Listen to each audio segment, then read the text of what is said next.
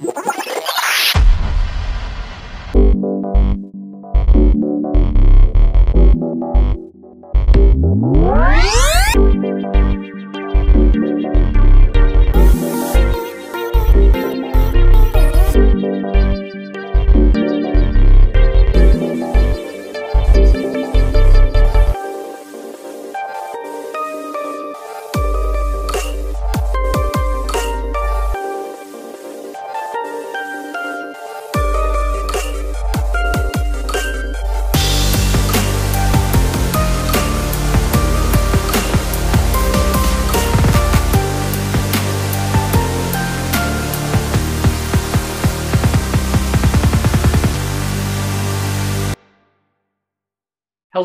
everyone, and welcome to Canadians with Disabilities and Their Allies. My name is Brent Frain. I'm the host, and you can check out uh, the show on your favorite app on Spotify or wherever you find it.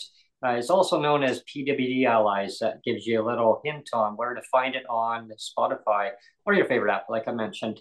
Uh, today, I have our discussion group. It's our roundtable, uh, roundhouse round, roundhouse roundtable. it's the number eight show today, actually. Mm-hmm. So yeah, yeah, it's uh, we're really getting up there. Number and, eight and episode eight. sixty-eight, actually. Number eight and sixty-eight, yeah. So yeah. Eight, eight, eight, eight and sixty-eight. yeah, so today's uh, going to be a great uh, show. Uh, a little bit condensed down today, but it's going to be a great show. Uh, nevertheless, because it's always great discussions. Today, we're going to be diving into a little bit of numbers. Um, and I'm going to basically pass the mic over to Neil to start that off. Um, we came across some numbers that, uh, well, hmm. now, now you're going to make me look them up. Yeah, I'm going to make them look them up now. so, anyone that give me a, give me a second yeah anyone who's uh, just listening in today uh, on the podcast uh, there were some numbers that were given out from the ministry of social development and poverty reduction in british columbia uh, just on caseload numbers um, some stat numbers uh, so neil's going to uh, look them up um, when Neil's ready, um, I will actually come back to him. In the meantime, Neil, um, I'll actually I'll pass the uh, mic over, and then you can maybe just interject when you're ready. Um, mm-hmm. I'll start it out with uh, with Dan. Um, well, we're going to talk a little bit about what's what's happening on uh, street level in uh, in Toronto, Ontario. Um, like the homeless count. I mean, like, uh, are you seeing more homeless people, Dan, uh, due to the um, the lack of construction that's going on for new uh, building uh, buildings that are getting built, uh, and you know, basically there's not enough housing in Canada. I mean, let alone in Ontario uh, or in British Columbia, anywhere. So, are you seeing more like homeless, uh, more people that are losing their homes uh, due to the high rents and just the cost of living in general? Yeah, so I, I actually I live in Midtown Toronto, which is uh, about 20 minutes away from downtown. Uh, it's really sad to me because a lot of the the homeless community here in Toronto are actually right outside our city hall doors. So they oh they they yeah, there's a bunch of uh, heating crates from the subways, so it's it's for them to keep warm and such. Uh, I don't see the problem as lessening or worsening. I see it stagnant here. It's the same mm-hmm. as it's always been. Uh, I was homeless uh, starting in '97, right? So it was a different right. atmosphere back then. Um, and then Mike Harris came along and tore it all up, right? I think as we speak right now, that is one of the, the well, probably the biggest problem is affordability here. And I was mm-hmm. very happy to see it. Everybody hates me for saying it. I don't give a shit. Mm. But I was very happy to see uh, Mayor Olivia Chow get elected because she was all about uh, affordability and trying to mm. change things in people's homes. But the other day, I saw her go on TV and announce that there was only 27,000 people waiting for housing in Toronto. And I don't got to tell you from my work experience within the Toronto City Council, anybody that pays attention can tell you that that's just not true. Because if that were the case, that would have meant that Toronto has housed 60,000 people in the past, past five years. And that just hasn't happened. We all know yep. that. Right? So, as it pertains to the building downtown and the causing of homelessness downtown, or because that's just where a lot of the issue is, there is homeless all across the city. Um, but the building and the construction and stuff like that, it, it, I don't think it has changed it because mm-hmm. the fact is they haven't done nothing about anything here in decades. Mm-hmm. Yeah, and that's the you know huge problem is housing can get built, right? I mean, any types of housing can get built, but it's making it truly affordable. Uh, you know, cities can always say, "Oh, well, we're building housing. We're making affordable housing. Affordable for who, though? You know, uh, is is it two thousand, three thousand dollars per month, and then then you got all your your hydro, you got all your added expenses on top of that. So you know, there's not a, just disconnect. Yeah, not, not just that, but uh, you have people who are subletting someone's uh, condo, and if that owner says, "Ooh, I'm losing value on this," sorry mm-hmm. guys, I'm jacking your rent by a thousand bucks, and they're already at the two thousand five hundred mark. Like, take my mom. I mean, she's a retired professor, and she's not hurting by any means, but you know, mm-hmm. she's in her 80s, and her partner's in his late 70s and yes, they live in a nice condo. It's uh, by the Dan would know this is on uh, Sherbourne, where the old red house was, uh, close to the No Frills downtown on Bloor, uh, mm. for the Bloor station, and uh, there's condos going up like crazy, and her her rent increase will go to thirty five hundred dollars oh for God. a two bedroom uh, and when I say two bedroom, it's more like one plus a den. The bed, no. the second room is uh, very small. It's like eight by ten. Um, no. It's even maybe smaller than that. Real one of those like super closet spaces, basically almost. Yeah, and um, her bedroom is a nice size, but I mean, let's just call it a one plus. Yeah. Uh, real in reality, like um, I've seen one bedrooms that are have have a bigger space, square footage than some two bedrooms. I think a lot of these condos disguise themselves as two bedrooms when they're really a one plus ten uh, mm-hmm. uh, reality. But uh, I digress. The the thing is that she's now facing uh, the condo where the old red house was. It was abandoned for years on Sherbourne is now being turned into a condo. I think it's already been turned down, tear down, or, or is in the process of it. But there's a shoppers uh, almost across from, next to it, and there's a big empty space with this towers going up, and then there's two more towers going up in front of her between her and the lake. So she's going to be painting. She's going to be in that situation with so many condos that are down by the Gardiner, uh, that literally look onto the Gardiner on both sides of it, um, going into the downtown core. Um, she's going to be in the same spot where she's paying thirty five hundred dollars to look into a class to another condo. Um, whereas now, now she's on the 16th floor facing the lake, and she has a decent. You can see the lake and a bit of into the Scarborough Bluffs a bit because of the height she's at, but I think she's on the 25th floor. Sorry, she's on the 25th floor. So she's got some height, but she's going to lose that within the next year or so because the way they bang these condos up, and so many of them are sitting empty, and you get you get the fact that um, a lot of these units are empty and people are losing their minds because no one's buying these condos because Mm-hmm. To secure a mortgage, even with the interest rates, a lot of people are failing the stress test, even though they earn 80,000, 90,000 a year. So, yeah, I was just going to say on that one because the, the other. And, and it, Allen Gardens is, is uh, last time I was in Toronto in May or June uh, when I was coming through to come up to Kingston um, from Niagara and Allen Gardens still has a lot of tents up. There's not as many as it did in early winter when I went up there um, the first time in early May, but um, it certainly does have as many tents as it did during the pandemic. Mm-hmm. There's so many uh, requirements now as the down payments, a stress test too, and that's what they do in British Columbia too, a stress test just to see uh, are you as a person going to be able to maintain those payments if interest rates go higher. So you have to have a buffer. And, yeah, so it's just getting outrageous. And there's no there's no fixed mortgages now. It's all variable. So someone's yeah. mortgage can bounce around like a rubber ball. Oh yeah. Uh, you know, I've, so... I've got I've got the numbers here, Brent. The reason it took oh. me a while because I I I, uh, I, had to dig around a little bit, but also uh, I I wanted well, to, waffling on. So I wanted to uh, make it big so I could I can read it. Okay. So I've, got, I've got it full screen there for myself.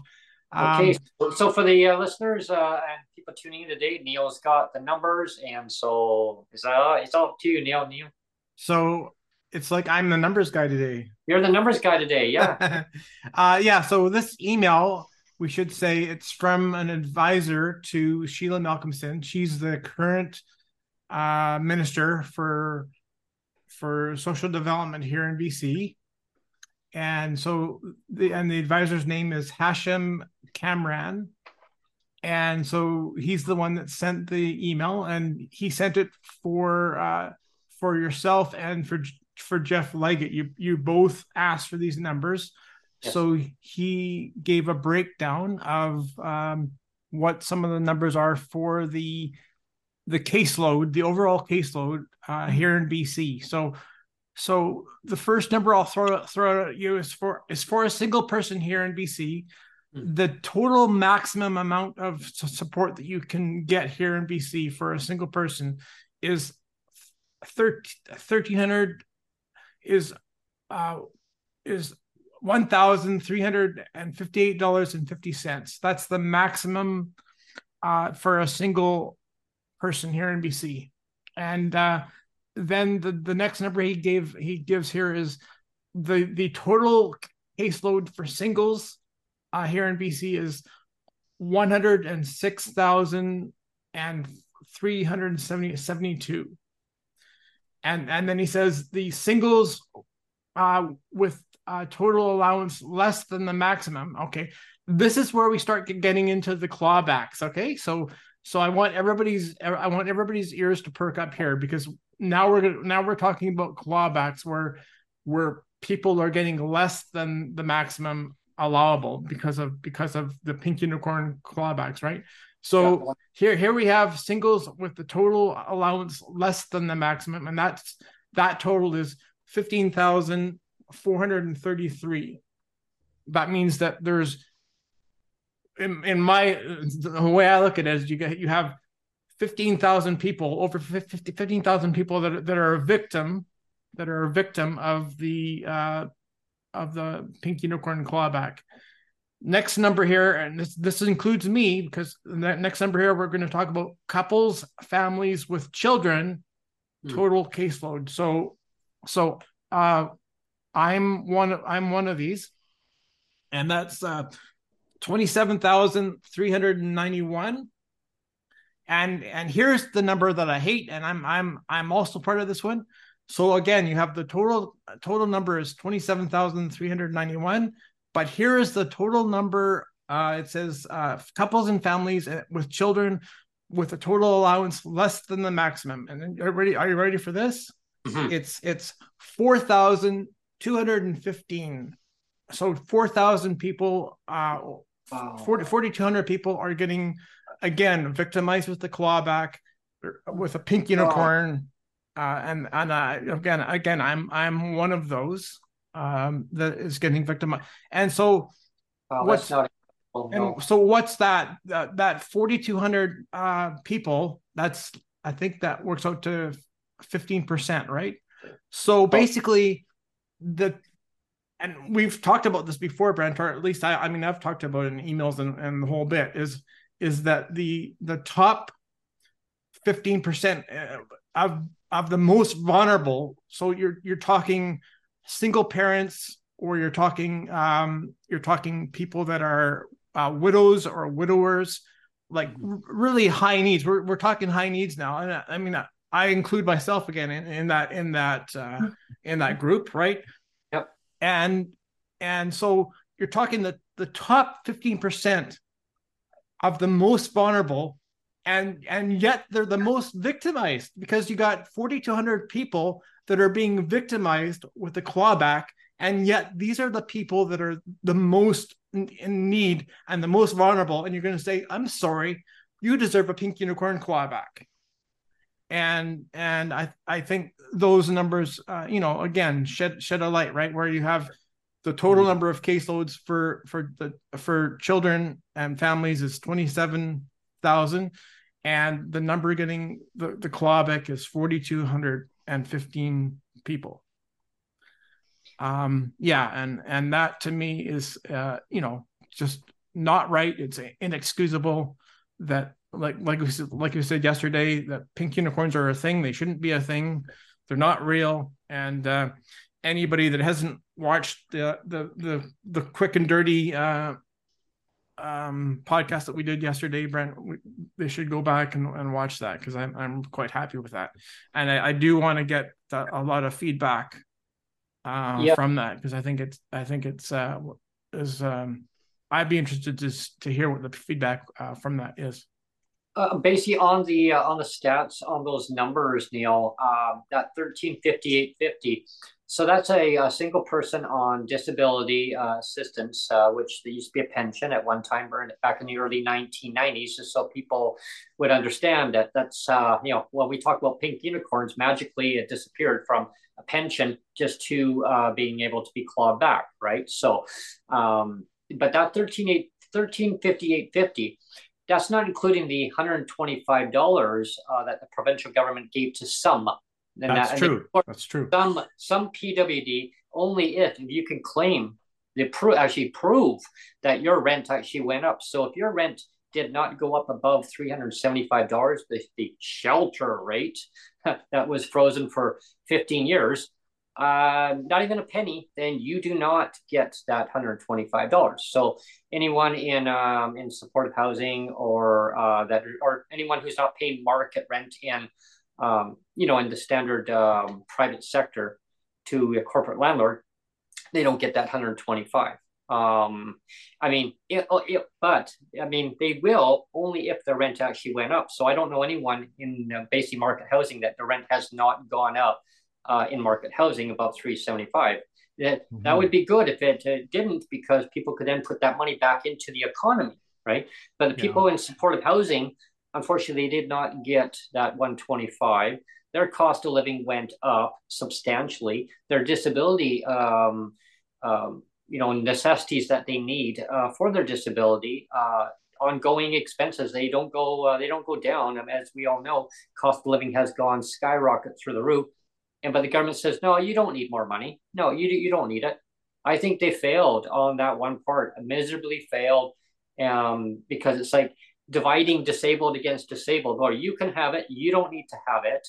Uh, mm. but hey um, but there's more to do. Don't worry. Wait till next year and we'll we'll fix it up right? Uh, no they should have just done it all once give everybody um, that increase and better i mean better yet I, I won't waste a lot of time because i want to get feedback on what neil mentioned from everybody else on the uh, on their uh, discussion group today um, but i think they they missed the opportunity of getting that money up to everybody i would say raise it up a, a, liv- a livable income, obviously, and we're going to dive into that after. But uh, that's my my take on it. Uh, uh, but yeah, that's those numbers are just uh, outrageous, Neil. Uh, it's it's it's pink unicorn math. That's that's yeah, my, yeah. my take on it. Anyway, uh, MJ yeah. had his hand up earlier. Yeah, we're going so. to MJ on this one, and I'm just gonna. Okay. Uh, one thing I really want to mention here, so I actually went and read the law that operates welfare and disability. If you've actually ever taken a look at the law in BC, you'll find it's the most vaguest, ambiguous law that has ever been written for welfare and disability that I've ever seen. There is zero specifics of how the system is to be run and how the program is to be run, how it's to be organized, how the money is to be distributed, and so on and so forth. It's all done within regulation, within the hmm. ministry, which means the minister can change things on a moment's notice of mm. his own accord without having to go back to the legislature to get permission. I mean, you you mean MJ? You you mean they don't have to wait till to get a, um, a state of the art new computer system in two years from now? You mean they don't have to wait till then? I mean, look, I mean they already have the system. It's the senior system. I mean, like I just said on a previous program, you could use the exactly same system and just add a couple fields. Copy paste. Say, you know, well, no, it's just a yeah. database entry. You say, okay, yeah. you're on, you're a senior citizen, you're on disability, uh, right? And it's just a field. That's all you do is you add a field in the database, and there you go. And we could both be in the database, and they'd flip over and go, oh, we pull up your name. Oh, you're on the disability program.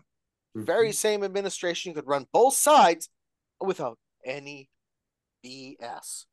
Lotus one, Lotus one, two, three. I used to use that, and it's yeah. so easy to make fields. I mean, well, I mean, and the reason I don't, the reason I don't believe it either is because I mean, you know, they already have all of the. I mean, everybody that gets uh the uh what is it, the T five I even forget what it is now. T five zero zero seven. T five zero zero seven. Everybody that gets one of those, they oh, have a record of, of every one of us. So so to say that uh oh, I'm sorry, the the bus pass uh um thing has been destroyed. Well, mm. you, you you can't go back to all of the T five zero zero sevens and just you know recreate the the uh you know just do almost like a copy paste idea fr- from the um from the existing seniors bus pass? You you can't do that? I don't i don't buy that i don't buy that it's impossible to recreate uh, another one based on just going back to the t5007 anybody and their dog should be able to do it so i, I don't buy well, I don't buy for a moment you can't do it. Well, I see. Yes, I asked the people at um, at Best Buy, um, Best Buy Mobile, um, and the tech people um, years ago on that one. They're like, "Oh my God, is that what they're telling you? That the that the computer system was destroyed?" I go, "Yeah."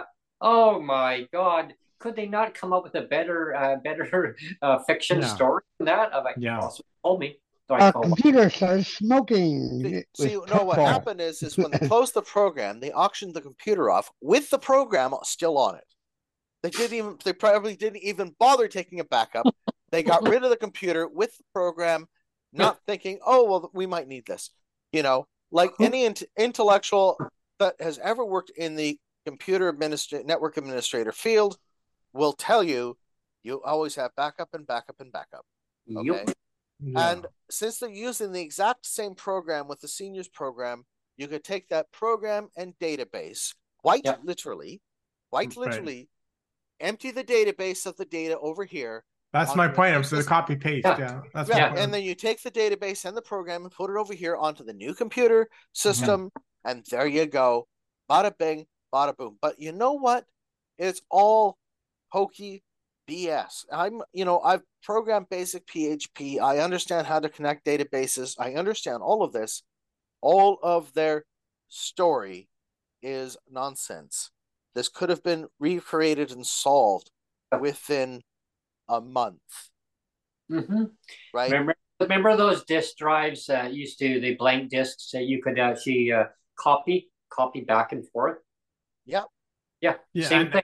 And nowadays, how long would it take for them to do a copy paste of of oh. the seniors database and and and and migrate it over to a new?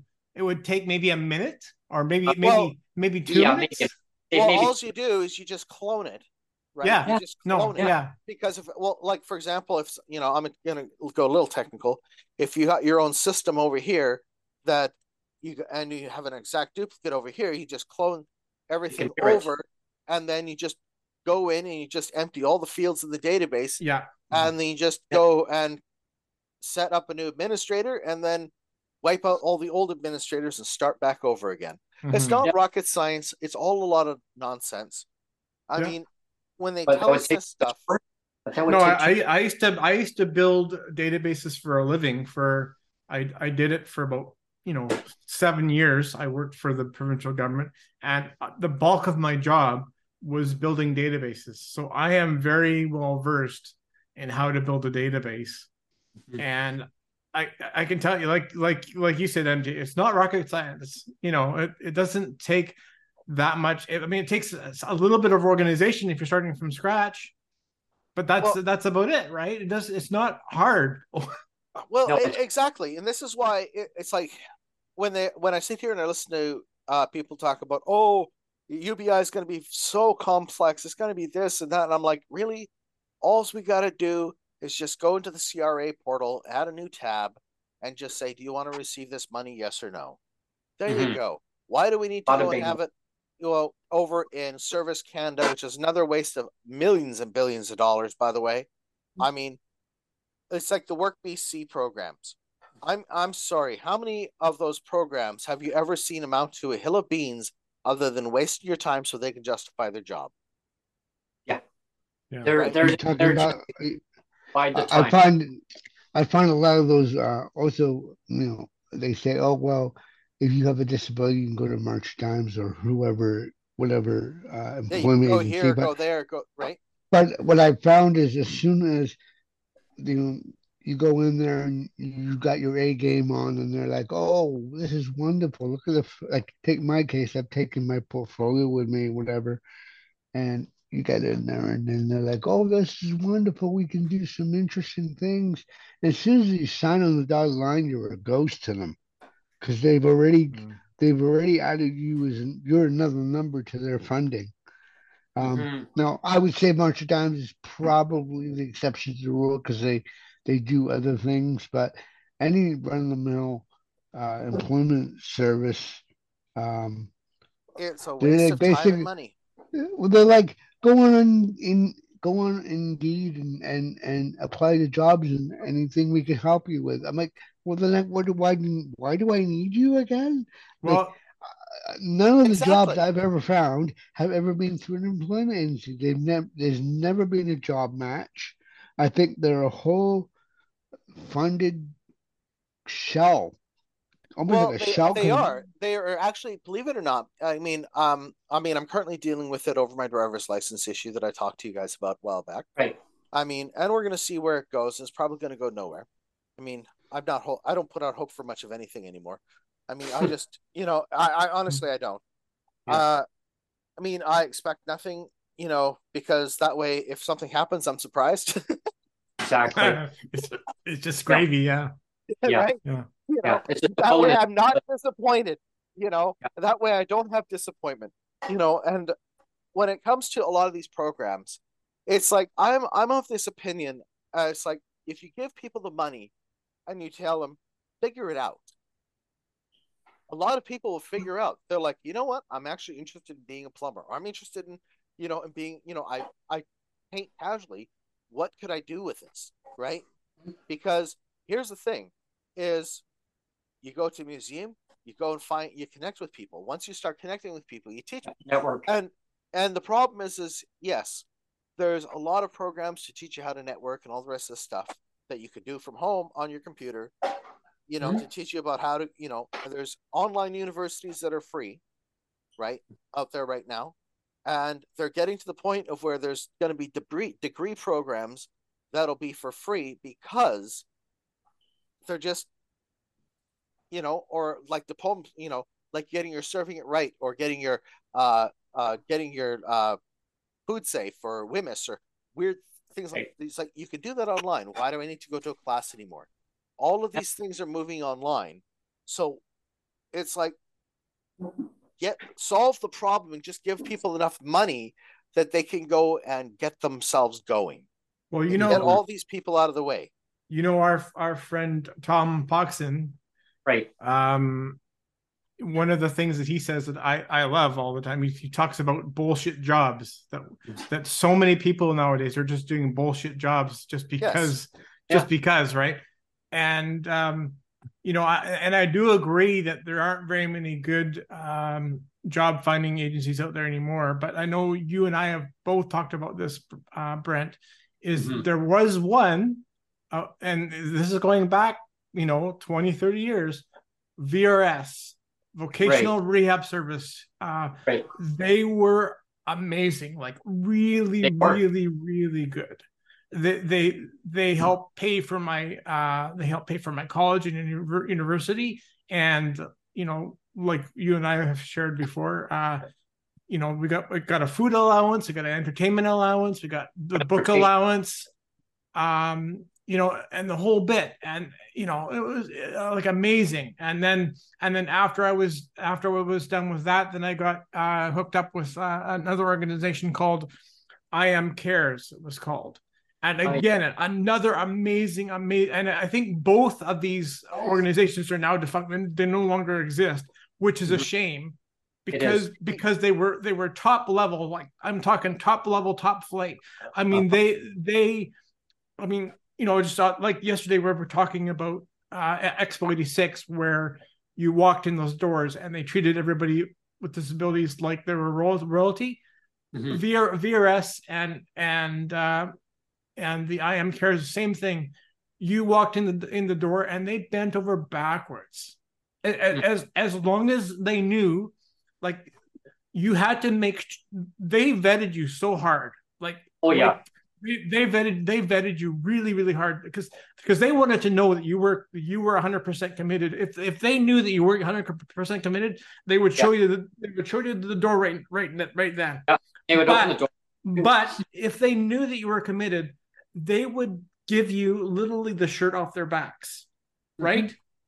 Uh, and the, the, both of them were amazing, amazing. I, I, I don't, I can't say a one bad word about them. And yeah, it's, too, it's too bad that those, well, they, those they don't exist anymore. Uh, they put me through college too, and when when I went through and I, I learned about programming, computer programming, and all these databases like uh, MJ, like you were talking about, and uh, I mean, it, they're, they were amazing. Uh, but yes, yeah, you're right, Neil. I mean, you had to basically, I had to prove that that is something that that was going to be uh, like a major tool for me. And yeah. uh, part of part of the course I took was also in communications.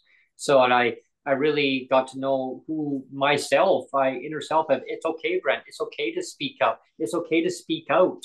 And so I, I learned a lot about that throughout the whole program. And I thought it was amazing. They put me not through just once, but twice, two programs. The other one was communications, the other one was programming. But yeah, like it was totally um just totally amazing. Like it really is an eye opener of yeah. Uh, I mean, I got transportation, food, food allowance. I mean, you name it. I was like, wow, all of this money. But you yeah. know what? Like I utilized it, and if I didn't utilize it, I would put it to like a. Uh, I had a jar, and I literally would throw the literally throw the money in the jar. Yeah. Because then I'd say, okay, I'm gonna go. Um, we had a, a, class function, and everyone was going to buying lunches because we had a big, you know, get together. And I thought, well, I, geez, I don't have this extra money. Now I did. I'm like, wait a minute, yeah, it's in that jar because um, my transportation one day I got a ride down um, to the school because my next door neighbor was going. I said, well, I said, I have transportation funds. Well, I'm going down. So it saved me that money. So I used that money. So we would, we went to some outings and, and it was great. You know, you know, sorry, sorry, MJ. Yeah, I just so. wanted to add, add one little thing is, uh, is one little thing I wanted to add. And that's that, um, you knew that they respected you so much. Like oh. again, if you passed their vetting uh, procedure, which was really stringent, by the way. It was very uh-huh. uh, like you had to pass their their vetting, but if you did, yeah. they trusted you so much. Mm-hmm. And and I, the point I want to make is because they trusted me so much, I wanted, and they respected me so much. I wanted to to, to like pay it back to them, like that. Yeah. I I respected them and I trusted them so much, right? Um, and I think that's that's a lesson that that I think a lot of provincial governments in here in BC and all across the country they need to learn that that you know what if you respect people mm-hmm. if if if you respect people and you say you know what I'm going to trust you I'm going to yeah. respect you and I'm going to trust you with the money because I think you're a valuable person yeah. I think you're a valuable person. So I'm going to trust you and and value value you as a person. I'm going to trust you with this. You know, and and I mean th- that is so empowering. I mean, when they when they gave me that power, that sense of power, and said, "I'm going to trust you." You know, we we're behind you. That is so empowering. And you, I mean, I, I took I took off and ran with it, and that's a lesson that I've kept. I mean, I I I that is a lesson that I learned from them. Like mm-hmm. you, you always talk about lessons you learn from your parents, but yeah. that is one lesson that I learned from VRS and and I am cares yeah. that I've I've kept in my brain from from that day, like thirty yeah. years ago, whatever it was. Right, um, but it's know, still still meaningful going forward now because uh, carrying that that forward is looking at what the government across Canada are doing in each province to persons with disabilities on how they treat their citizens within each province, uh, and learning on how um, you know VRS and I am carers how they vetted people to because they believed in they believed in their clients. They hundred percent, mm-hmm. a thousand percent, they believed in their clients. So should we say? But mm-hmm. you had to basically, like you said, you had to you had to prove that why why you need why should they help you, right? And it was a yeah. mutual understanding, it was a, mutual, mutual agreement. Yeah. yeah. and yeah. when I look at how the governments are not investing in people with disabilities across this country, including even seniors, um, veterans, my gosh, like they're homeless. Um, speaking, of, I'm just gonna I'm gonna pass the mic over to uh, Dan because uh, I want Dan's take on this. Is that during um, during our ceremonies across con- the country uh, on uh, November the 11th, um, you know, veterans that are homeless, no fault of their own. I mean, they've injured because they fought for what we have now. Uh, people with disabilities, homeless. Why? And yeah, and I, I, you know, I'm still baffled that it, it, doesn't have to be that way. But veterans, I mean, also, I mean, clawed back pensions for veterans. Yeah, they yeah. clawed back their pensions, and they fought for what we have thank, now. Thank you for your service. We're going to claw back your pension. Thank uh, you very much. And I, and I look at it as lest we forget. Yeah, and that includes every single citizen in this country. So mm. uh, I'm going to pass over to Dan. I know those are kind of harsh words, how I'm wording it, but I want the government to realize we are citizens. We are all taxpayers, regardless on if they're not working, they're working, PWD working or not working. We're all taxpayers. We're all citizens. Um, Dan, your take on this? Well, I, I absolutely agree with every single thing you guys have said. Right, like for example, governments will will tell through media and whoever else to you know tell the general public that they spend millions on PWD and seniors and such. But what you guys touched on earlier was right. The majority of it goes to salaries. Like when MJ says smaller governments, and, and I particularly agree with him on this uh, when it comes to like workers. So, for example, ODSP workers or OW workers, it's just the fact that there's some people in our community that need some extra help and a little extra guidance and such. And that's mm-hmm. great. We have workers for that. But there are other people where it goes back to what you guys have been saying all along, right? Give people the money and they'll know what to do with it, right? Like my feelings on clawbacks, especially with people that are disabled or seniors. Yeah. Pardon my French, but what the fuck? Where, yeah. how do you get blood from a stone, right? And as yeah. as Neil put forth earlier, that's a really uh, point blank statement. Like T five zero zero sevens, they know what we all make, they know what we all need. But this discussed, like I didn't go to our uh, Remembrance Day service this time just because of the climate on our streets right now. Uh, you know, with all those protests and such. Yeah. Um, but man, to have somebody serve our country and then end up in a shelter and have no way of getting out, no way of getting help like that. To me, that that's just a dagger right there too, right? So going mm. forward, I hope that people act like Miss Malcolmson did, and and other people will in the future too. Is listen to these programs, come on these programs, and explain yourself to people.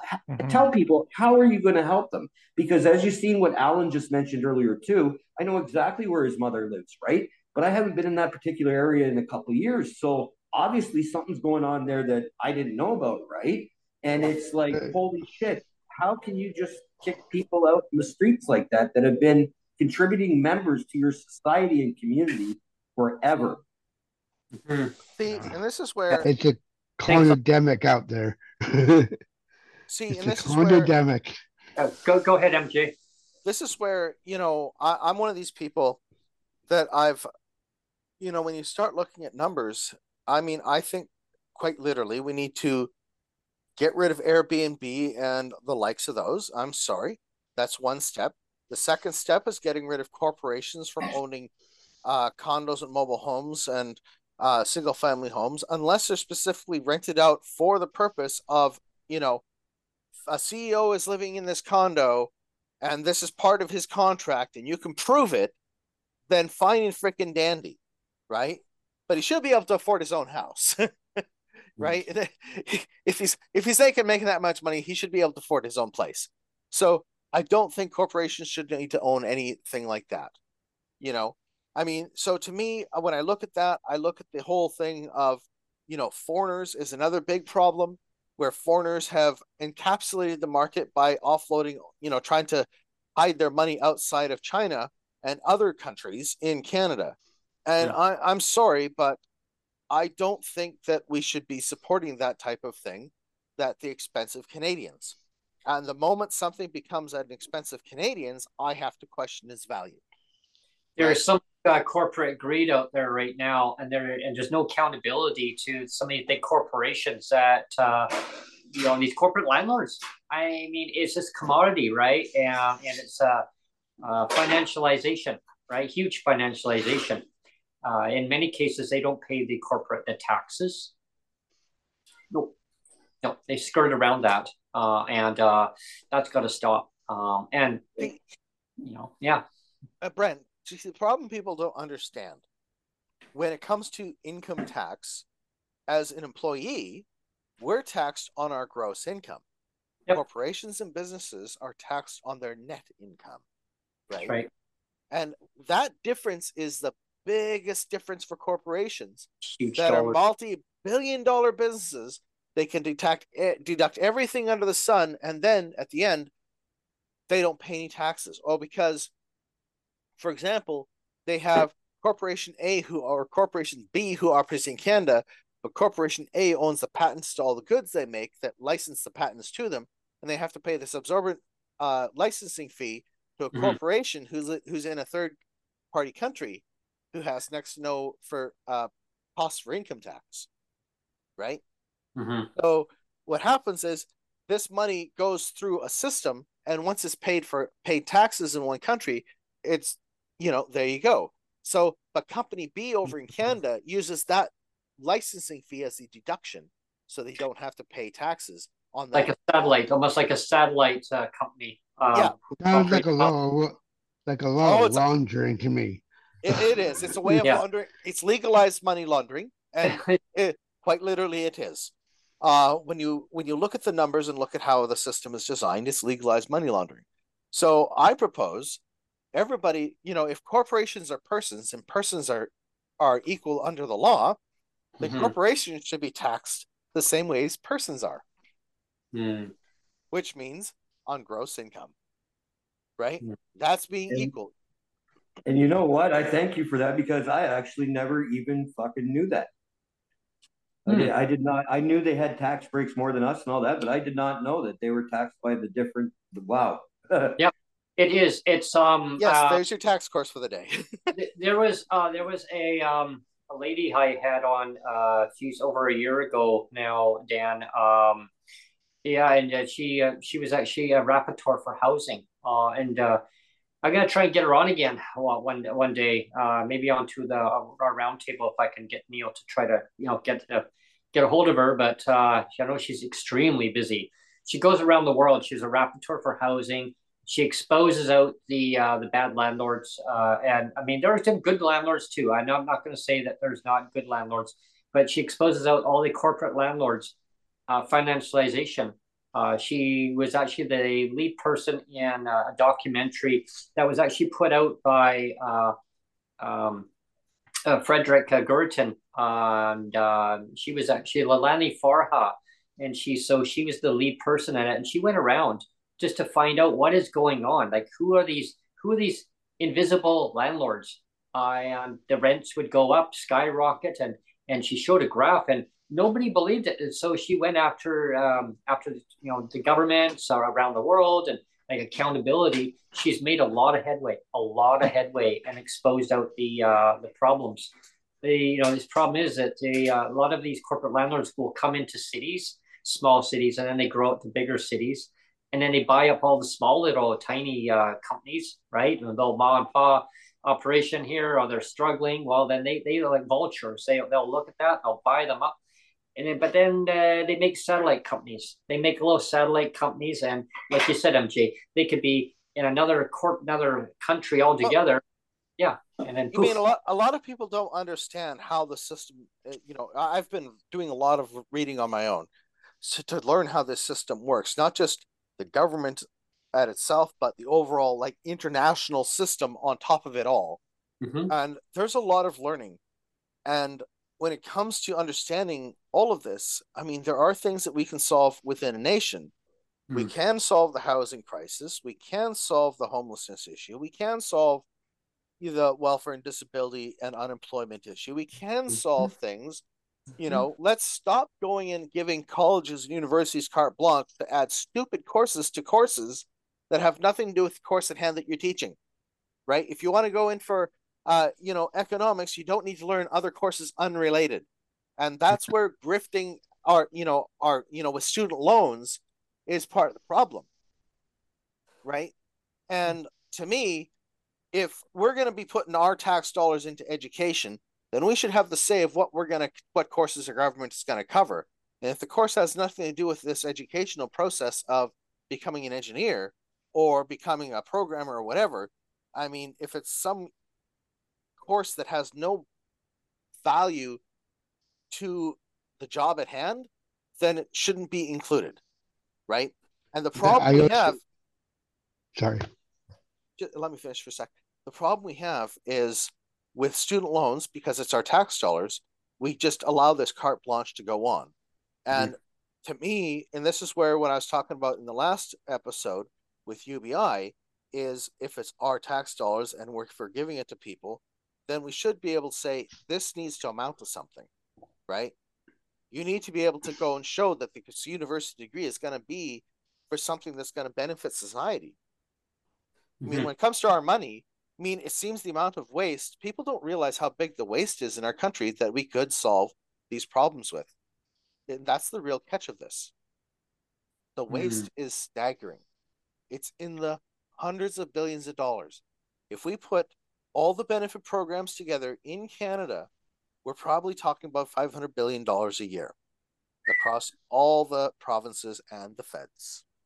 Just a few dollars there. that exactly. And they say, oh, we can't afford UBI. well, well, just just the idea though too that that the government always says well we, we can't afford to to give pwd more money but it's like and I've made this point before, but it, they have this idea that they're just flushing the money somehow. They they don't they don't see it as you know you know what if we give if we give people more money they're going to reinvest it in the economy.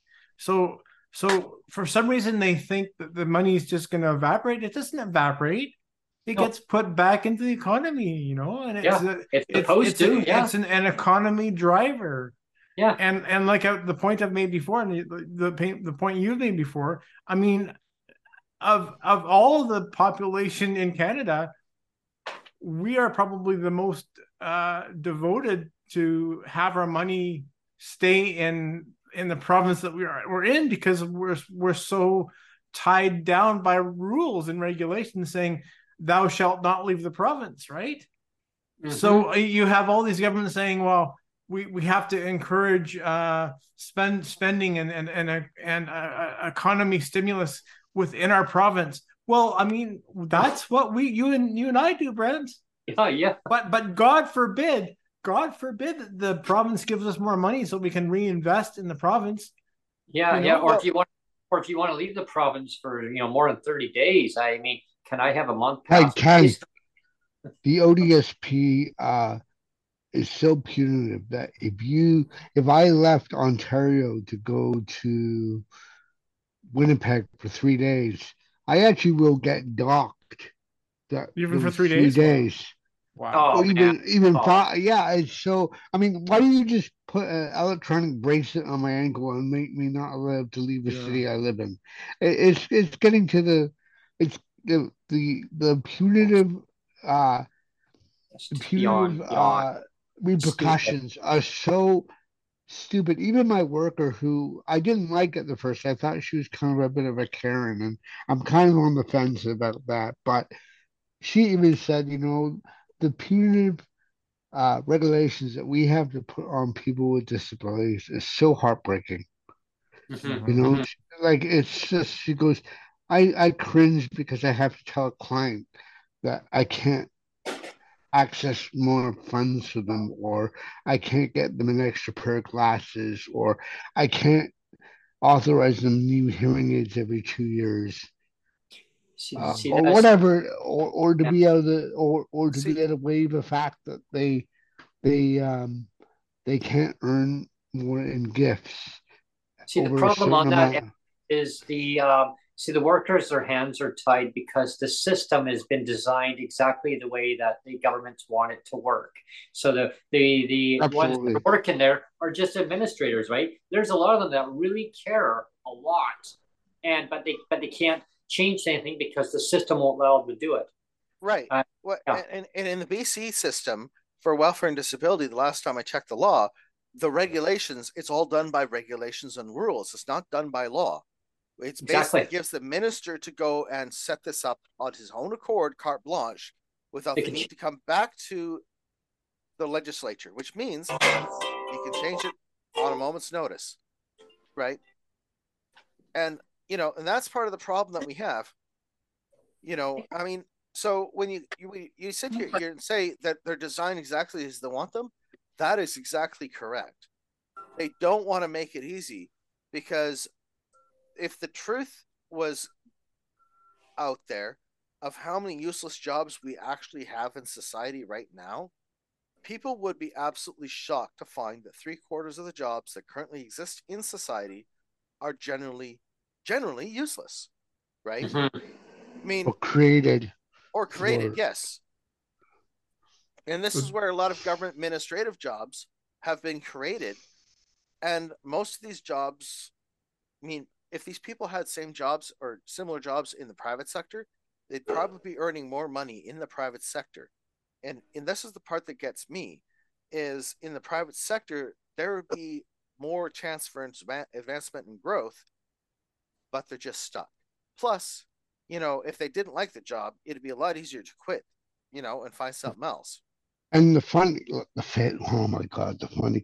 Okay, so back in 2002, I did a web design course, and unfortunately, the school closed because it wasn't as legit as it actually looked on paper. But um, back in 2002, I was funded for a $14,000 web design program. I'm not sure it was written the paper it was written on because it was learn at your own pace and you had to buy your books and stuff. And mm. you basically sat in the lab and and and uh, went through the book, and the instructor was there once a week. Yeah, once a week.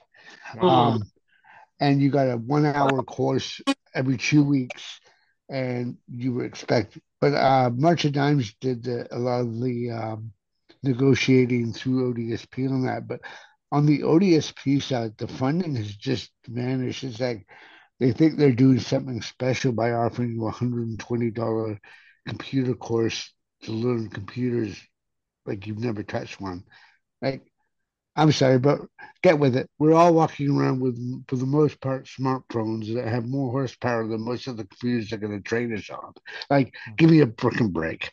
it's mm-hmm. so redundant. Like, oh, you can take a course on how to operate Word. Most people already know how GBT it works within these were yeah. programs. So the, the training is just so arbitrary, backdated. It's like that hundred and fifty dollar course you're going to put me through through a week is it's not going to be. It's Most a waste people... of time. It's not not going to be worth the hell of beans to the. A, a, a, an employee looking at your resume is going to not jump off the table and go, "Oh my God, you took a a computer course this week." Please come and meet the staff. Let's get you lined up. No. Yeah. It's yeah. not you're I'm right. sorry. like it was 50 years ago. It's redundant. Yeah, exactly. You know? Exactly. Alan. See, and this is where this is where I've taught but was talking about about all these programs that have been created and funded that are completely just useless. Irrelevant. They don't, they don't do anything other than create jobs for people to go and justify their jobs. Tomorrow I have an appointment at 10 to go into uh, Work BC, and we're going to see how much nonsense and waste of time that's going to be. I'll report back next week and let you know how much time, you know, whether the entire thing was a complete waste of my day. Yeah. And, you know, I mean, you know, and I'm going to tell them, you know, I am seriously talking about the idea of creating this political party.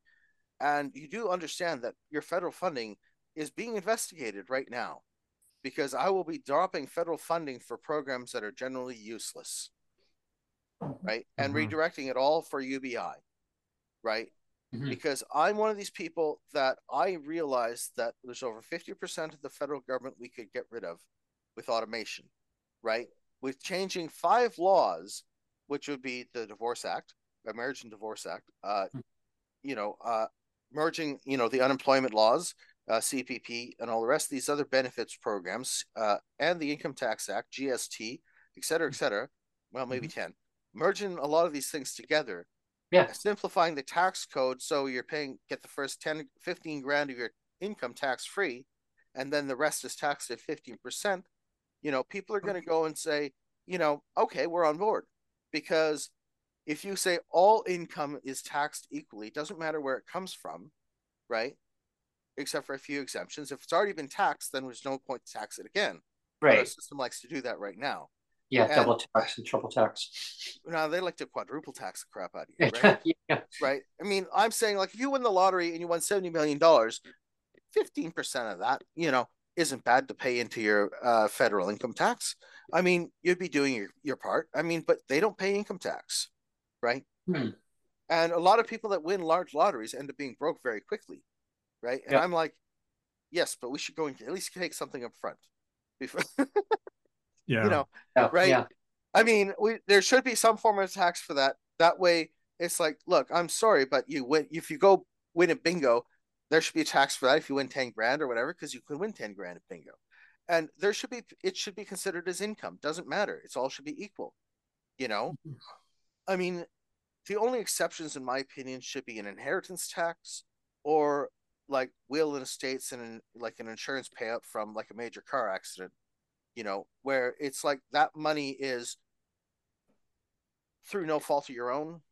Yeah. Right. As it were, like you didn't make it from your own money or your own investment. So if Mhm. it's already been taxed, then there you go. Right. I mean, simplifying the programs and the system would save us millions in in All these clawbacks with Exactly. And with this program that I offer with this idea, UABI, is there be no clawbacks. It's four thousand dollars, take it or leave it, and get your life going. Right. Mhm. And if you can't get your life going, you're physically disabled, you know, I mean, there should be some form of insurance because in BC, a lot of people don't know that the disabled people in BC are covered under Blue Cross. However, they Mhm. make us go through an entire division of disability to ask permission for advanced medical services, which would Mm. otherwise be automatically covered under Blue Cross. This is something people don't realize. I have to, I use a CPAP machine. And to go and get uh, the equipment for my CPAP machine, like the, a new mask, a new hose, uh, you know, and filters, I have to go and fill out paperwork with the company I choose to go and get the government to approve it. But hmm. otherwise, would have been covered by Blue Cross if I had presented my Blue Cross number. Yeah, it's all it's all gated, right? right? It's so all gated. this is so to me if you could afford to go and get blue cross you know for yourself or your family or whatever i mean they would cover for the most part all these things that we have to fight with welfare disability to cover. Mhm. Mhm. right? All the hoops for the you gotta keep jumping through it in order to get it, right? well exactly. You need hearing aids covered. You need uh new glasses covered right? You know we automatically cover 80% or whatever whatever it is even if it's 60% i mean geez. I mean if that's covered with your insurance you know or going or even going to the dental or get, getting implants or dentures or whatever it would be that you would need or your monthly prescription right right your Mhm. monthly prescriptions I mean, how much nonsense do people got to deal with that are senior citizens or disabled for their prescriptions, right? I mean, because sometimes half the stuff that we uh, would nor that we need isn't covered, but I would be covered under Blue Cross. Yeah. And Yeah. and I mean, you know, I have my wheelchair now, my manual chair. Hmm. And um, you know, the ministry did cover about half of it. Uh, but the Oh. reason they didn't cover the other half, the reason I had to pay for half of it is because they said, well, you know, it's just an optional thing, Neil, because because you know, and I have a I have a scooter, but guess who paid for the scooter all out of pocket? It was my I paid hundred percent of it. But the ministry says, well, we know you have a scooter and we know that you paid 100% of it, but that doesn't, doesn't matter. We know you have the scooter. So this wheelchair that you want from us is optional, and so therefore we can only cover half. Isn't that isn't that crazy logic? It's like Dan's you know, trying to kill himself I- over there I- because I- he can't take yeah. this. I, He just paid- can't take I- it. What the hell? I, I paid for every single cent of my of my scooter, and it was like it was a four thousand dollar scooter. I paid for every single cent of it, and I've paid for every single cent of all kinds of uh, repairs on past scooters and my other scooters. I paid out of pocket. And the one time, the one time I asked the ministry for a for a big ticket item, they're like, "Well, I'm sorry, Neil, we can only pay for half because it's an optional thing because we know you have." Well, we know you Oh have a my gosh! You don't, you know, Neil. Did, Oh, did you no. ask them? Did they? Did were they willing to pay for the front part or the back part of it?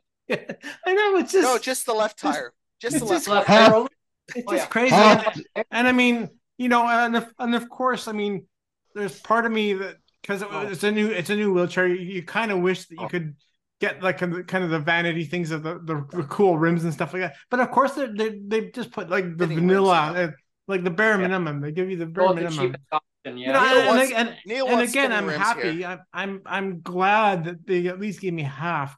But they're like, I'm sorry. We know you have a scooter, and even though you paid for every single cent of it, we we can only give you the half of the chair because it's an optional thing for you, Neil. And I'm like going, excuse me, it's not optional. I broke my hip.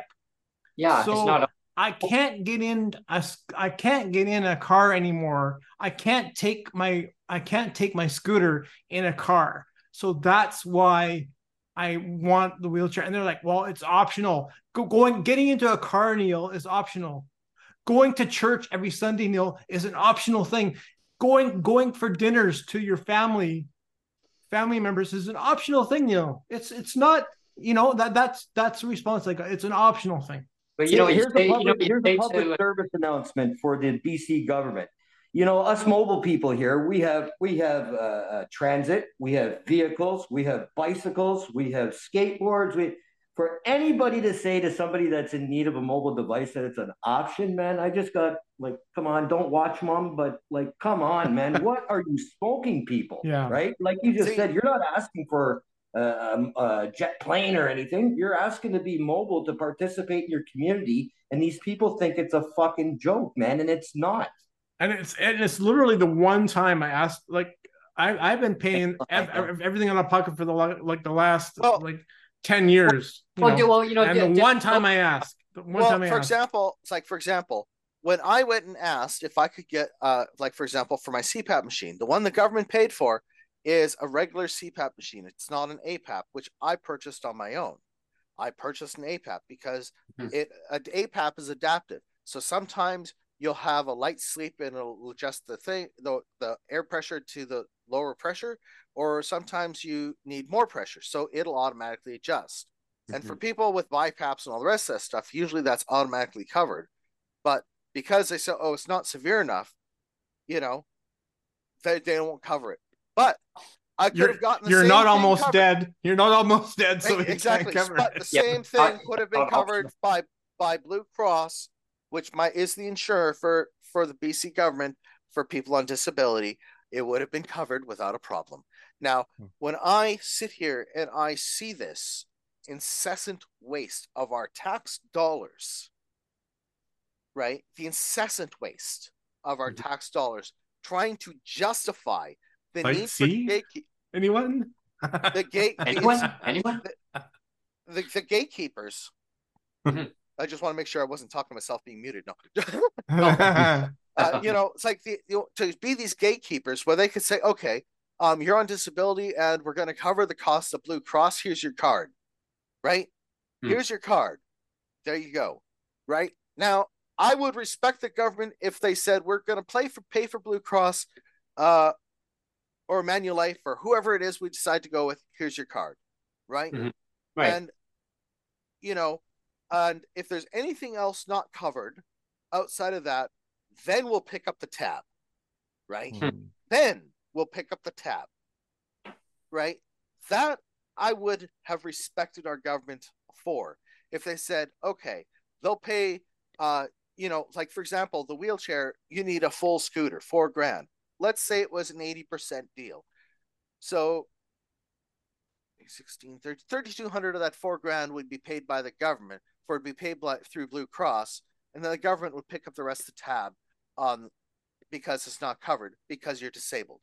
Mm-hmm. Now, if that would make sense, but when you have these gatekeepers screw around like this and try to justify their existence for their job when you've read the legislation you understand that their job could cease to exist tomorrow and because we don't need them mm-hmm. it, it just blows my mind how we can justify this I mean, there's there's a lot of gatekeepers around. I just we, we've reached the top of the arrow already. Uh, okay, uh, I, so... I just I, you know oh. I'm trying to calm down here.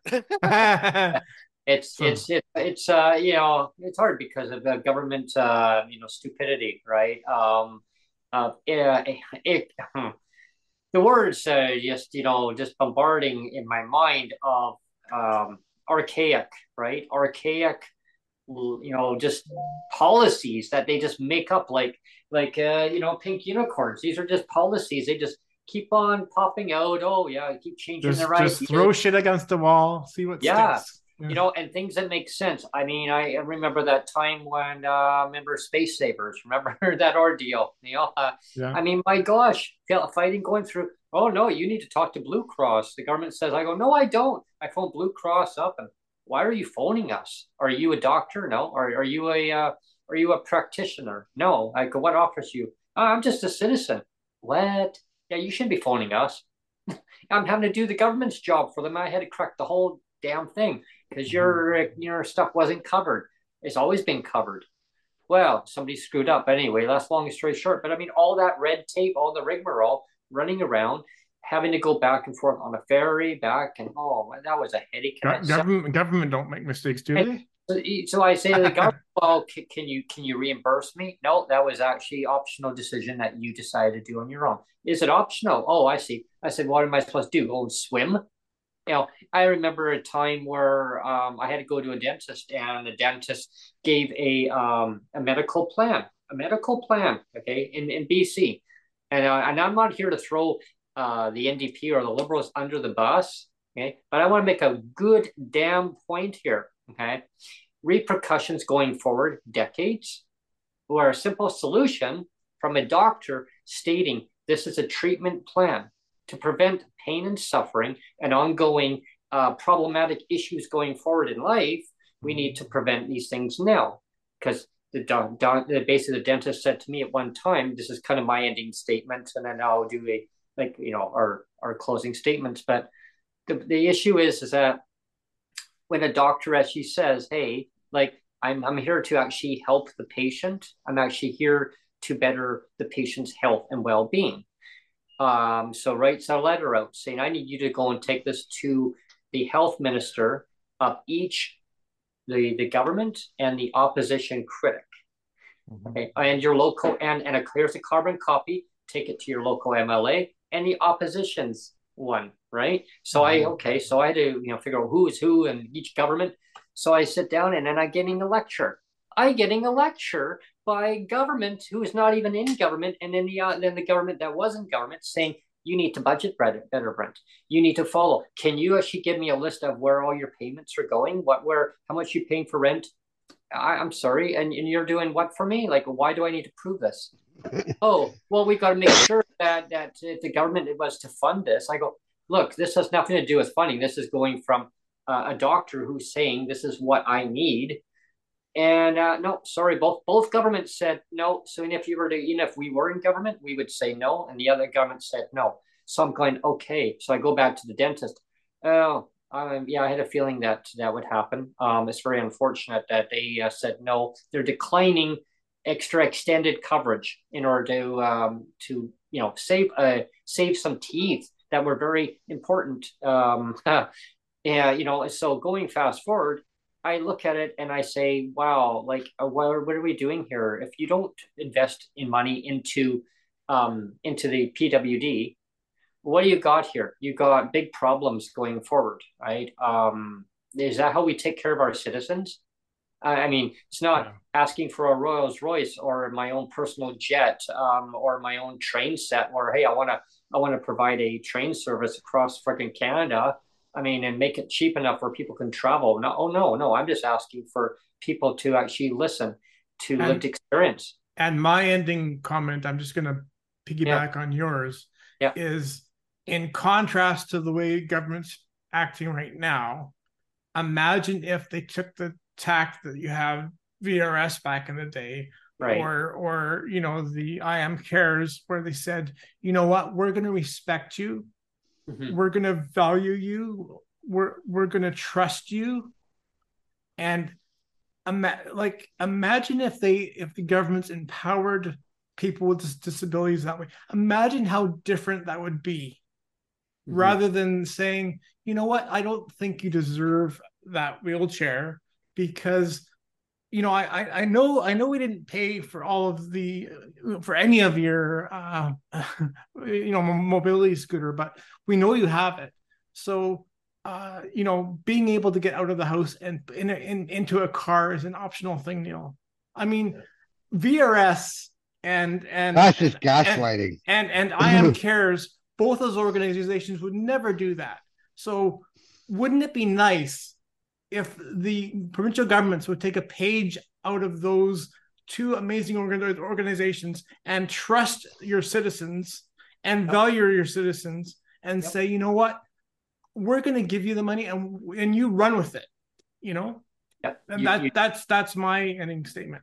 yeah and you do what you feel you need to do that that helps to uh better your your well-being. Um you know it, it's a wheelchair or a scooter it, it's an attachment on who you are. It's your identity it's who you are. It's like me uh oh hey yeah take your glasses off brent. Uh yeah you could go and go and read that sign way down the road. I can't because i need glasses. Oh really? You do? Oh okay. That's it's like the logical thinking that the government's uh eh, they they don't think they don't really think outside the box. You know what i mean? They they say well this is one size fits all i copy Mhm. paste done uh, let's just throw it out there next government comes in let's get a white out and then we'll just copy photocopy and keep changing the script back and forth that way nothing ever really gets done um Mhm. you know so uh it's it's yeah. rearranging the deck chair deck chairs on the Titanic. Yeah, yeah, and right now I see the Titanic. Uh, uh, I see the uh, ship. Like it's really sinking. It's sinking fast. Um, in order for it not to sink, government across Canada, you need to listen. You need to listen very carefully and very clearly. Okay, lived experience. People have asked for DERB. Okay, I'm going to quickly. I'm going to run through this really quick.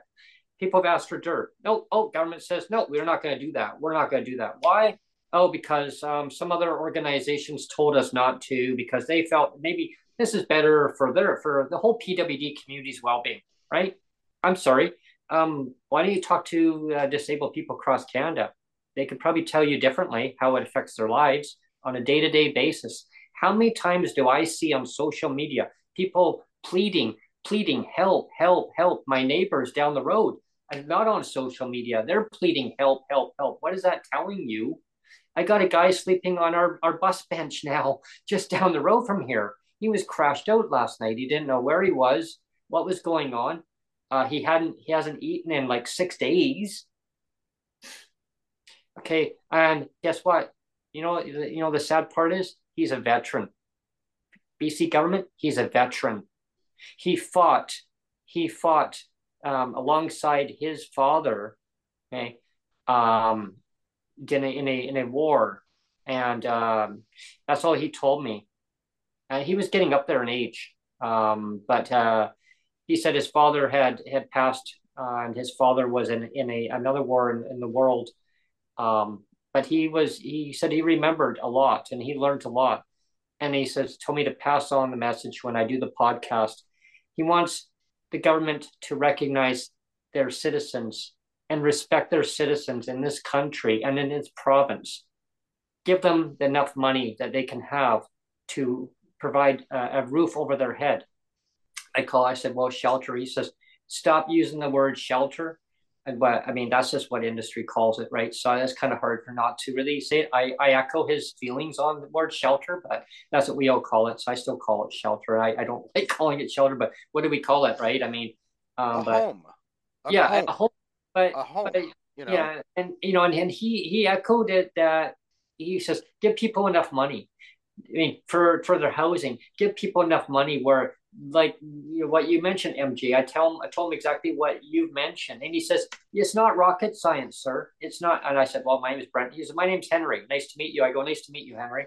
And you're you're not uh, related to uh, Henry Winkler, are you? I said, because man, you could be literally, you could be his his son. He goes, I know who Henry is. He's still alive. I go, yeah, he's alive. But anyway, long story short is respect your citizens, respect PWD, respect seniors, veterans, low income people. Doesn't matter who we are.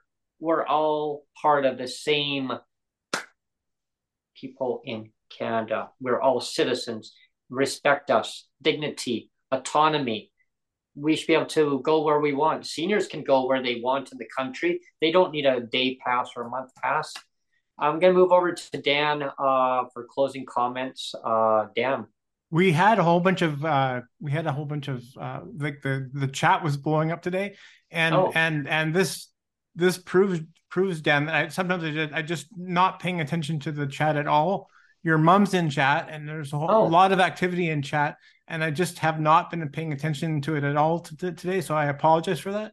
But yeah it's it's there's a lot of activity in chat today. So i apologize for ignoring it today It's well, just one of those one of those things that I sometimes do. So I apologize. Yeah, no, and we need that in this room, right? Like that's the whole point of this roundtable, I think, from my point of view, and maybe others, that like we need people talking and we need people in on it, right? Uh, mm-hmm. Very briefly, the one thing I will say is uh, I, I, agree with MJ about smaller governments per se. Um, you know, like in my experience working, uh, you know, the constituency staff, and I say it to you guys all the time, all the way back from when you started the podcast and or the Twitter Spaces yeah. The constituency staff are the people to go to because those are the people that act. And I'm not just saying it because that's what I was, but I saw it in action. And those are the people you need the lived experience there. Without an MJ at the table, without a Neil or a Brent or an Alan or a Dan or a mom at the table, there, there's no lived experience there. So in closing, this is normally where I would say kick PP's ass tonight. Instead, what I'm going to say is ask him a question and ask him, sir, if you were disabled, would you live, live in a bus shelter? And get the response and see what happens. I know he's probably going to ask you if you got an apple or something, but you know, I know you guys. I know you're going to take care of business there, and I look forward to these conversations. Right, and and we got to get our asses in gear. Lived experience at the table is what we need. Otherwise, it's just lip service from government to media to community that doesn't know any better than what they're hearing. Absolutely. Yeah. Thanks, Dan, on that. Yeah, awesome.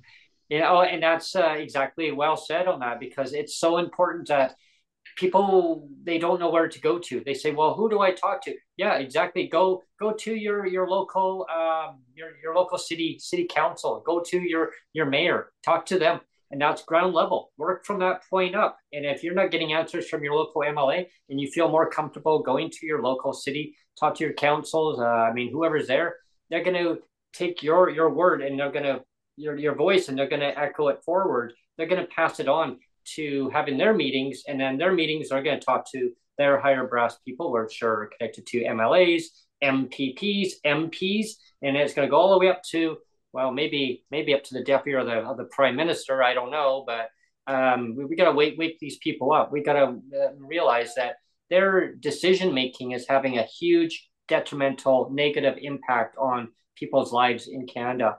And I, like I say again, I stress the point is it doesn't matter if the person is disabled or if they're a senior, because they could be a senior with a disability. And these programs, oh, they want to stop them at 64. Uh, really? Like, I really hope that that can Canada disability benefit, whenever it does ever comes out, which I have my doubts. I, I really, and I, I don't want to sound negative about that because I know people are really trying to get their hopes up, right? I really damn well hope that the government can get this fast track, this fast forward, like like now. They don't need to freaking study this shit. Pardon my language. Here's that swear jar. They don't need to study it. Consultations. No, we need to put a DERB out. No, we can't do it. Yeah, you can do it. You can. I know your the government's probably kicking and screaming in the background. Damn it, damn it, these people, they need to stop. No, we're not going to stop. Sorry, advocacy does not stop. It doesn't take a break. Okay. So um, what I'm saying to people watching this now or later on, if you believe in what we're saying right now, that you want the DERB, you want a Canada disability benefit, you want a basic uh, a basic livable income, whatever it may be, go to your local government, your your mayor, and let them know this is what you want. Go to your MLA, tell them, and then they're going to go back to Parliament or uh, or which in the in the province that you live in, MP is going to go to Parliament. Is what I meant, but MLA is the ministerial, um, you know, legislative assistant. They're going to go to their uh, their uh, legislator and they're going to say, "Holy shit, this is what they're saying." Like, you know what? Shit's going to hit the fan, folks. Like, um, we mean business across Canada. Disabled people are not going to sit silent, right? We can have peaceful rallies. Yes, and they are peaceful rallies. Um, you know, and I, I think that people have the right to basically have their voices heard. Uh, and the ones that people like they want to come on. I've, I've had people reach out to me, Dan, uh, and they say, you know, they want to come on to the show. They want to, but they're scared. They don't want, they think that their voice is not going to be heard. But what do I say? I said, what do you say? Just be yourself.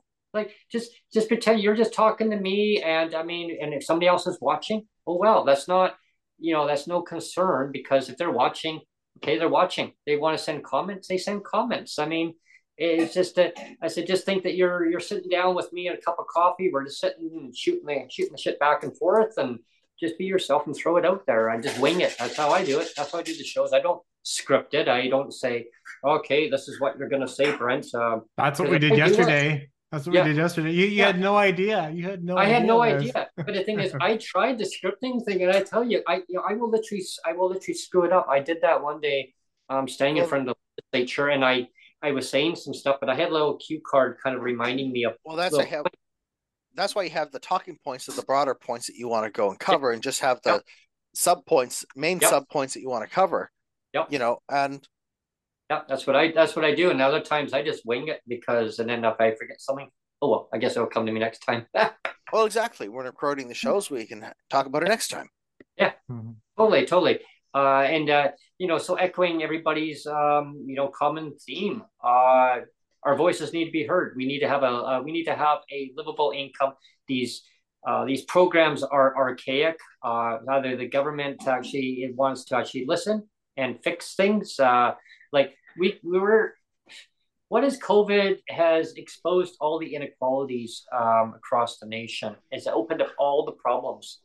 Now, the problems of economically, yes, these programs were designed intentionally not not to actually meet the person's needs. So we're now telling them, yeah, like this is not it. Uh, it's not working.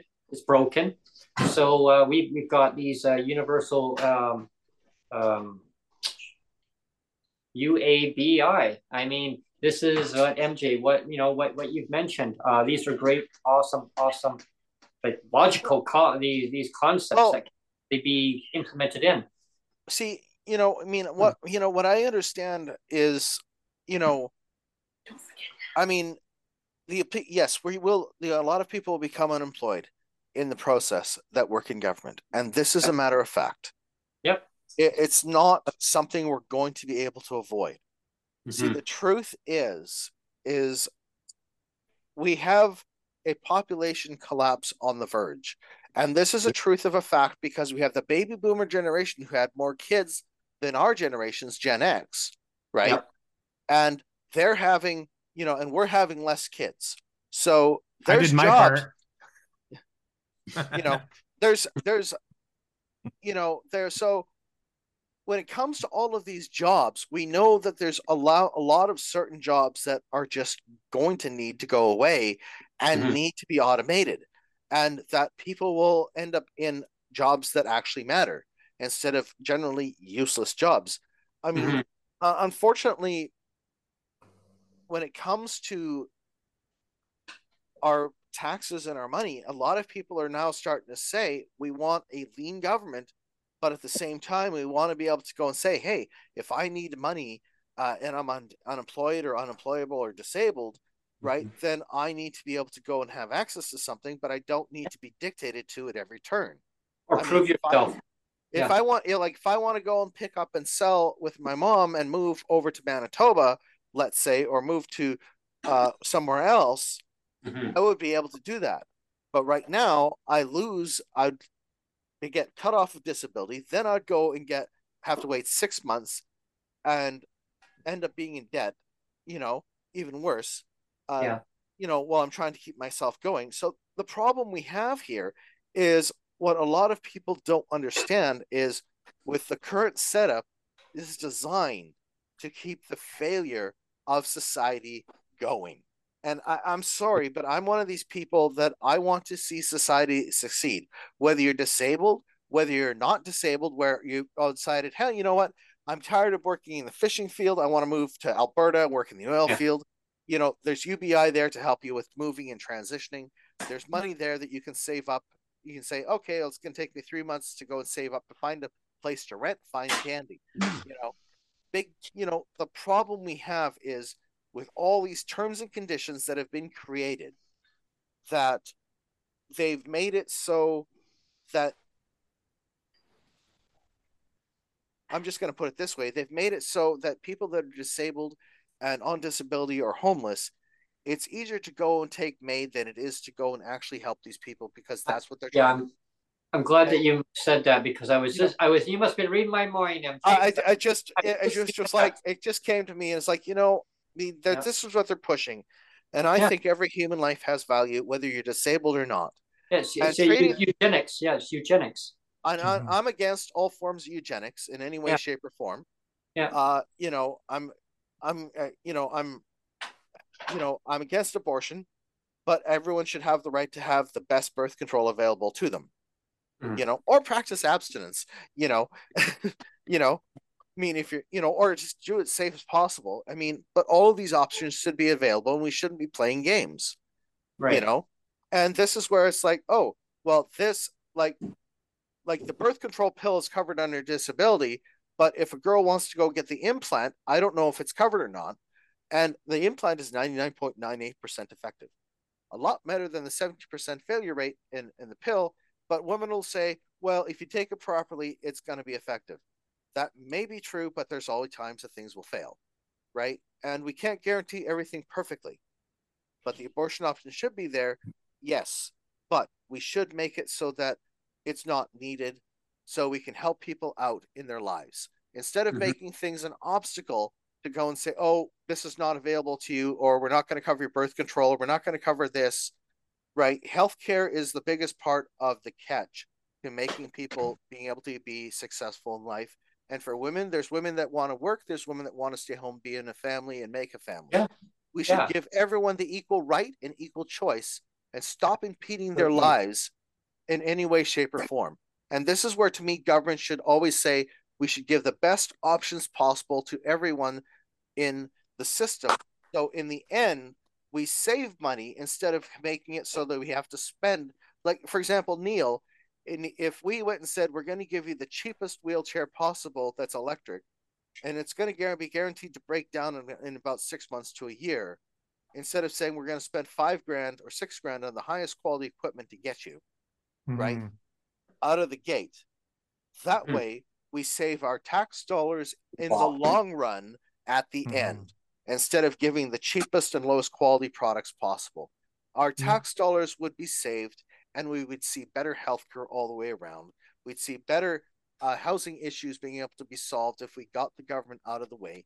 I mean, I don't know how hard it is to understand that, you know, our government but our government has paralyzed themselves with union contracts, and they can get those out of the way as well by just paying out the contract as well and just say, mm-hmm. We'll pay you out today. Have a nice mm-hmm. day. Your three year contract is now paid out in full, but your job is ending today. Have a nice day. Your three years of salary at, a, at $60,000 or $80,000 is being paid out today. You're done. Right. And I'm sorry if people say, well, that's just cruel or it's mean or whatever. No. I mean, we cannot keep a system that's designed to keep us in a perpetual state of poverty and a perpetual state of being fighting against ourselves and fighting mm-hmm. and making people's lives miserable. Do you think these workers' lives are even less miserable that because they have to sit here and terrorize us? Do you think these mm. people enjoy this? They don't. So yeah. we should be able to go and say, I'm sorry, but your job's no longer needed. We don't need you anymore. And go and get yourself re-educated. We're going to put it together a UBI, which you can access to go back to school to become educated in something else at the same time. We have two minutes. You have to run, Brent. Yeah. We have two minutes. So uh, yeah. Okay. Who wants to so jump I'll in do- for two minutes? I'm Uh, sorry I took so long. That's that's it.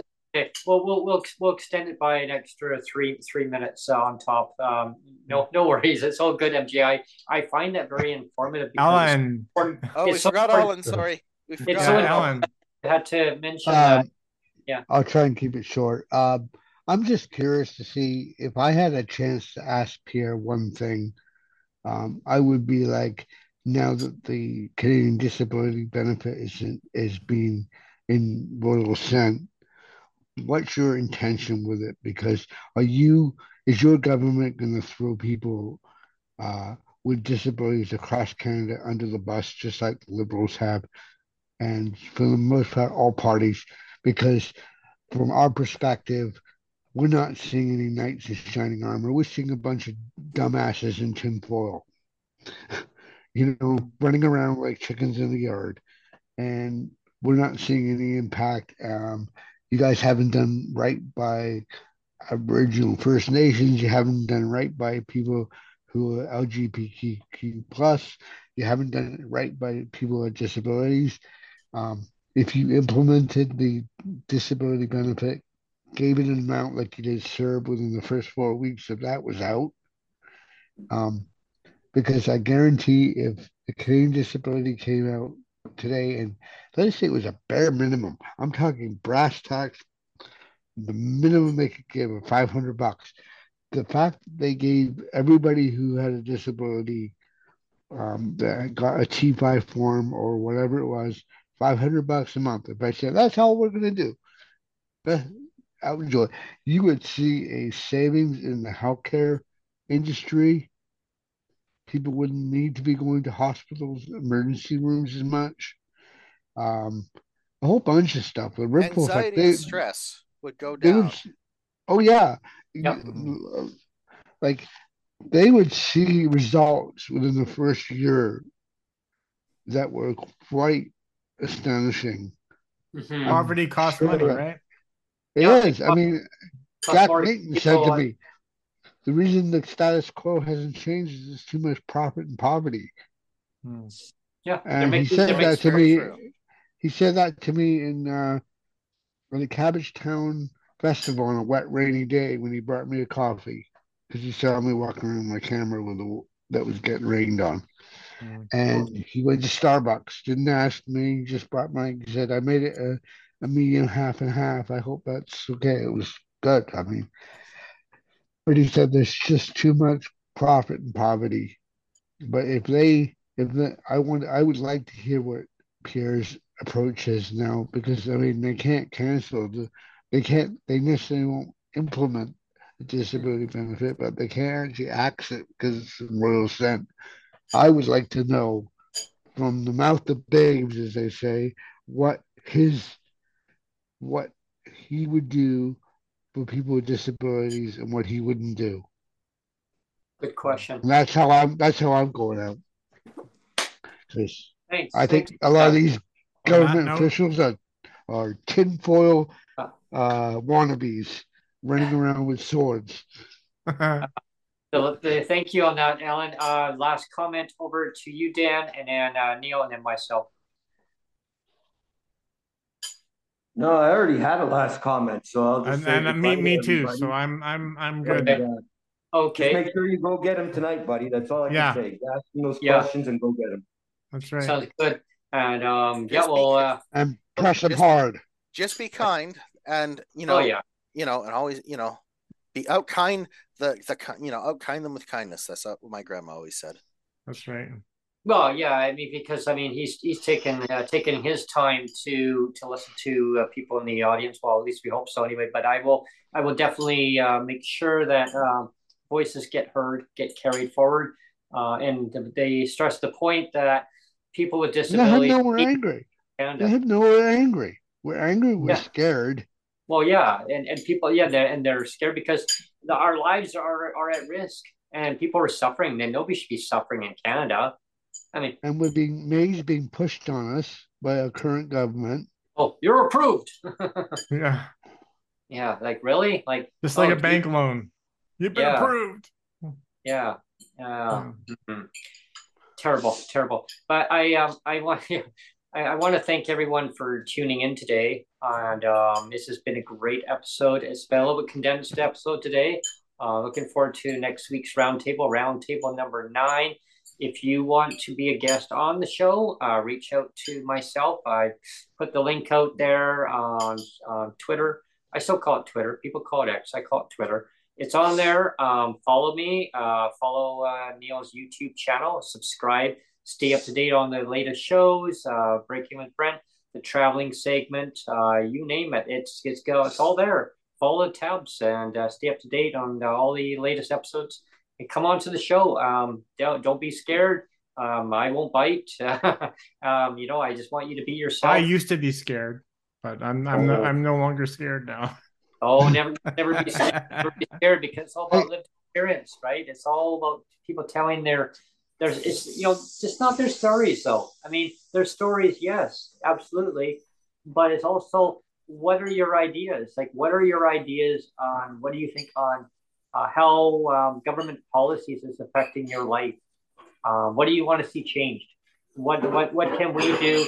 Um, you know, as a roundtable uh, that other discussions that we can have. Uh, bring your ideas forward. If you want to join the roundtable, we've, we've got a couple more chairs that we can we can put in there, um, and uh, definitely, um, I think there's opportunity for people to join in. Um, so definitely join the disability community across Canada on on the show. And uh, that's that's uh, really unite and uh, bring our voices forward and uh, hold the government officials accountable because they are elected officials. They're supposed to be representing the communities that they represent. Um, definitely, we need to do that. And like I said before, um, before I end the segment, if you feel more comfortable about going to talk to your mayor or your city council, and you don't want to talk to your MLA, that's fine, right? If you feel more comfortable in that level, start there. Work your way up to your MLA, your MPP, your MP, whoever you feel is better going to represent your voice. Carry it forward. Um, that's what it's all about, everyone. Uh, it's about saying um, your your freedom of right of your speech, right? Of when I say about your disability rights, that freedom of, of expressing yourself. We don't judge people on the show, so definitely come on and uh, I'll make you feel welcome. Uh, there's it's not scripted. Uh, just wing it. I wing it. You wing it. Um, we joke Um, around. Not all about serious things. I can joke around too. Yeah. You know, hey, Just- you know, Brent spilled I his forgot- oh, oh, crap. You know, I forgot to make one quick announcement. Sure. Yesterday Okay. was uh, Neil Young's birthday. Oh, so everybody wow. put some music out because There you not only Neil's son Ben uh, was uh, disabled, but Neil actually suffered polio when he was in his uh, teens, right. um, which is why the way he moves around on stage. Um, okay. No way. I I forgot. like um, that video with the trains. That was cool. Yeah, yeah. Yes. That they used to run the bridge school in um, California, the bridge school music thing, and they would have it was strictly all about uh, people with uh, disabilities. And uh, Peggy, who's passed away now, Mm. um, was the uh, one that started it. But Neil would have tons of musicians on it. Uh, wow. You can find videos on the Bridge School concerts, and but um, Neil and, and his son um, both technically have a disability. So someone post a happy birthday video of Neil Young out on um, social media somewhere. I'd be Maybe curious. to maybe we should get him on the show. I think that would be, yeah, that'd be wonderful actually to reach out to get Neil Young on. Uh, definitely. Um, Ellen, now thank you for sharing that. Uh, what, um, like, uh, what, if you don't mind me asking, like, what disability does uh, Neil Young's uh, son have? Cerebral palsy, non-communicate, non-verbal. So he's at the far end of the spectrum than I am. Okay. Um, where he uh, he Neil Young recorded an album uh, during the Geffen era called Transformer, and it was a music album in his way to communicate with his son. So Yeah, the I- song Transformer Man was uh, which he did at the Unplugged show after many years of not doing it when he was back with Reprise. Uh, he did uh, Transformer Man on the Unplugged album, but it was it was from a digital electronic techno album he did in the 80s.